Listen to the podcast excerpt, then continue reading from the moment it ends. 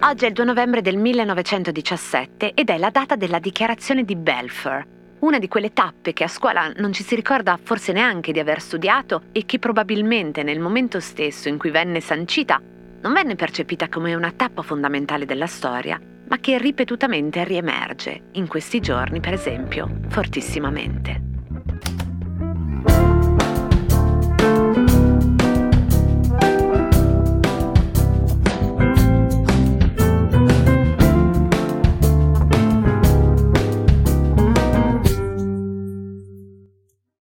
C'entra la keffia con l'antropologia?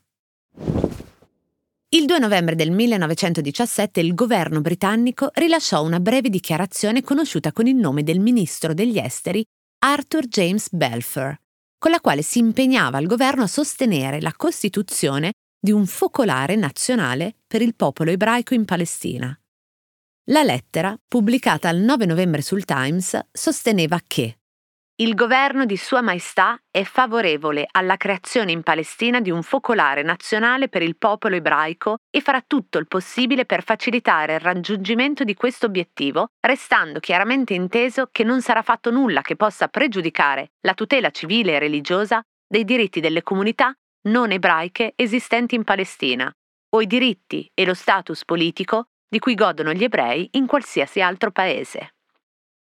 Questa dichiarazione, di cui, come dicevo, probabilmente i britannici stessi sottovalutarono gli effetti, sarà uno dei documenti chiave del XX secolo e le sue conseguenze si stanno ripercuotendo fino ai nostri giorni.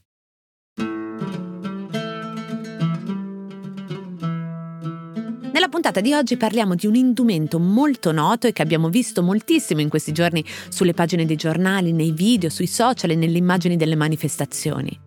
Parliamo della kefia, come la chiamiamo qui, o kufia, o Arafat, dal nome del politico e combattente palestinese scomparso nel 2004 che la rese principalmente famosa.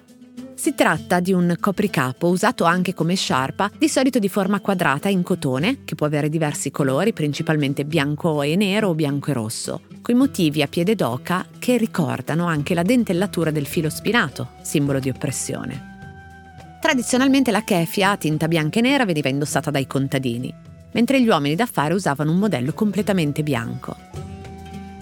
La storia della keffia, che nei territori occupati si chiama preferenzialmente hatta,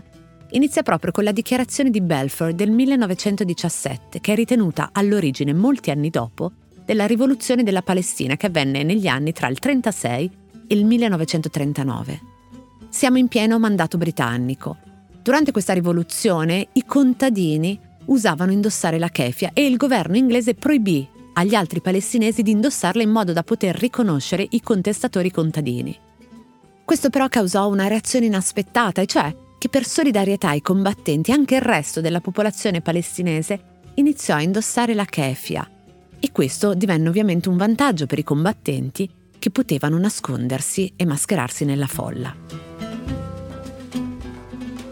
Ho chiesto all'antropologo Andrea Steid oggi, che ringrazio molto per il suo intervento, di raccontarci meglio non soltanto la storia della kefia, ma le sue implicazioni simboliche, le ricadute antropologiche, quella doppia questione di cui proprio in questi giorni potreste aver sentito parlare, una questione molto delicata, quella dell'appropriazione culturale da una parte e dall'altra della decolonizzazione.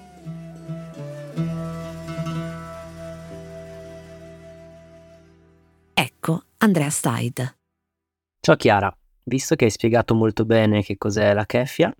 io provo a portare il mio punto di vista di antropologo e di persona che ha utilizzato per tanti anni la keffia in determinati e specifici momenti della propria vita. Da tanti anni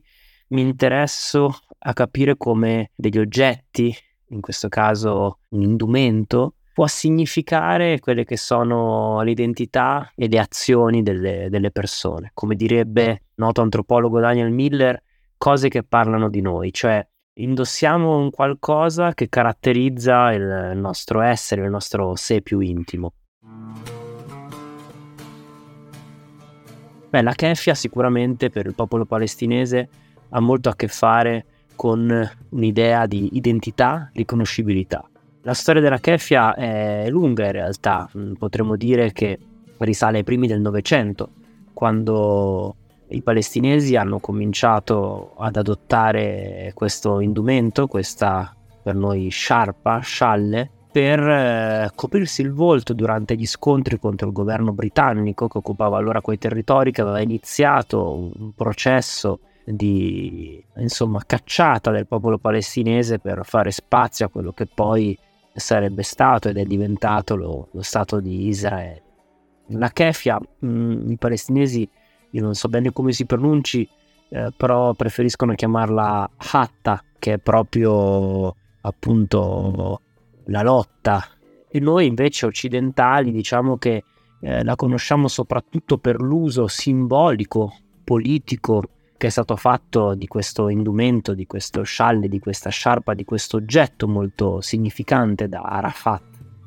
La keffia nella mia vita ha rappresentato l'inizio delle contestazioni studentesche a fine anni 90, dove per me era imprescindibile uscire di casa con la keffia era fondamentale, non potevo farne a meno, era un simbolo appunto che significava la mia appartenenza a determinate idee politiche, che erano delle idee appunto in quel caso sicuramente di solidarietà e sostegno a quello che era la lotta del popolo palestinese, ma non soltanto, in realtà io la mettevo perché quella keffia per me rappresentava un'appartenenza a un mondo, a un mondo di idee, a un mondo di contestazione di quella che all'epoca era l'inizio della privatizzazione della scuola pubblica. La keffia si indossava proprio come qualcosa che poneva un punto di orgoglio dell'appartenere a un certo tipo di mondo. E la Kesha credo che rappresenti per molti fuori dalla Palestina questo, non soltanto la lotta del popolo palestinese, ma un segno di riconoscimento e riconoscibilità dal punto di vista delle idee e dal punto di vista delle prese di posizione. E quindi la Kesha rappresenta un po' in tutto il mondo la contestazione, stare dalla parte degli oppressi e non degli oppressori. Per tornare invece di più su quello che è l'importanza della Kesha per il popolo palestinese, potremmo parlare del fatto che ancora oggi rappresenta un qualcosa di estremamente importante nella definizione del sé, cioè del fatto che indossare una keffia ti costituisce in quanto palestinese che lotta per la sua terra. La keffia viene prodotta un po' in tutto il mondo, in realtà soprattutto dalle industrie tessili cinesi, però è anche vero che ci sono ancora delle fabbriche che, tessili che producono questa keffia e, e una di queste, se ne parla anche in un articolo del manifesto, è proprio in Palestina. È una fabbrica palestinese, ci sta da palestinesi che eh, cerca di produrre eh, questa, questa keffia eh, con vari colori, con se ovviamente i colori della bandiera palestinese, ma anche solo il rosso, solo il nero, e lo fa appunto attraverso un modo tradizionale, potremmo dire, cioè il modo in cui è sempre stata fatta questa keffia, questa hatta. E io credo che sia interessante se avete modo di recuperare questo articolo che uscì sul manifesto perché racconta bene la storia della keffia e la storia di questa fabbrica, di questa famiglia che continua a produrre questo indumento.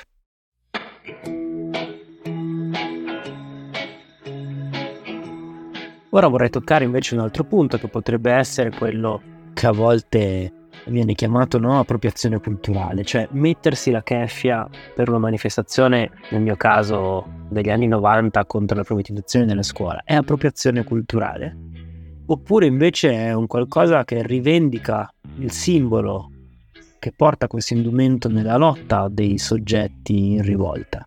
Ecco, io credo che non si possa parlare di appropriazione culturale quando la kefia viene usata da giovani donne, giovani uomini che si riconoscono in quello appunto che è un movimento che lotta contro la dominazione, contro la gerarchia, contro l'imposizione. Credo che si possa parlare di appropriazione culturale se un noto marchio eh, di alta moda utilizza la kefia per fare un business, per fare soldi, per eh, insomma, diciamo appunto appropriarsi di un simbolo eh, che ha un significato ben specifico e lo riporta soltanto invece in un mondo che è quello del fashion. Ecco, questa sì sarebbe appropriazione culturale, mentre io credo che il simbolo della keffia portata come rivendicazione eh, sia di solidarietà al popolo palestinese, ma anche di simbolo di lotta e di non accettazione di quello che viene calato dall'alto, sia invece qualcosa di estremamente interessante. Quando si parla di decolonizzare, si parla proprio di comprendere come utilizzare i simboli significanti, non di non utilizzarli. Io credo che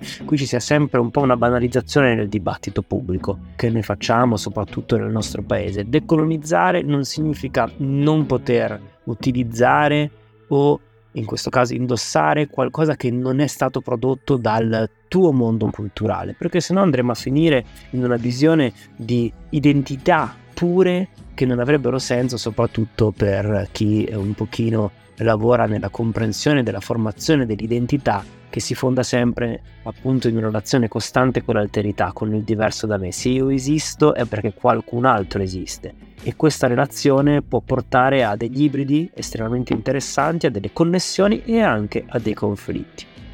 Come dice James Clifford, i frutti puri eh, impazziscono, dobbiamo tenerlo ben chiaro. Io non credo che possa esistere una visione pura di un simbolo ma che i simboli vengono costruiti collettivamente attraverso relazioni. La keffia è un simbolo di relazione, è un simbolo di solidarietà con gli oppressi della terra, come direbbe Fanon, con i dannati della terra. البوليس ما بحمينا بحمي اللي بنهبوا فينا راحت كل أراضينا بس عنا سجون بتكفينا in questa puntata di Cosa c'entra abbiamo provato a raccontare un po' di storia di un indumento non neutrale che molti e molte di noi, forse da giovani, ma magari ancora oggi, abbiamo indossato senza la consapevolezza semantica che ci illustrava Andrea Steid. Andrea Steid che qui ci ha raccontato che cosa c'entra il punto di vista antropologico con tutto questo.